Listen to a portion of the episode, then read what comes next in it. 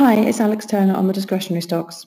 Focus for us very much on Inditex Q1 tomorrow, which we expect to be severely pressured, with gross margin falling over 200 basis points year-on-year and a net loss reported.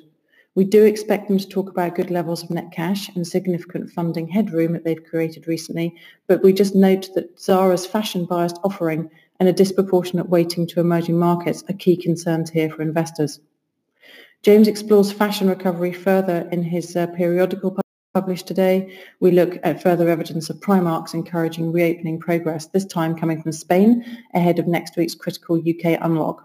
We also look at the extent to which footfall trends are normalizing in France, which is where a market where a very tight form of lockdown has been applied. And he thinks this, combined with a decent fiscal stimulus in Brazil, could help Carrefour make up for lost ground.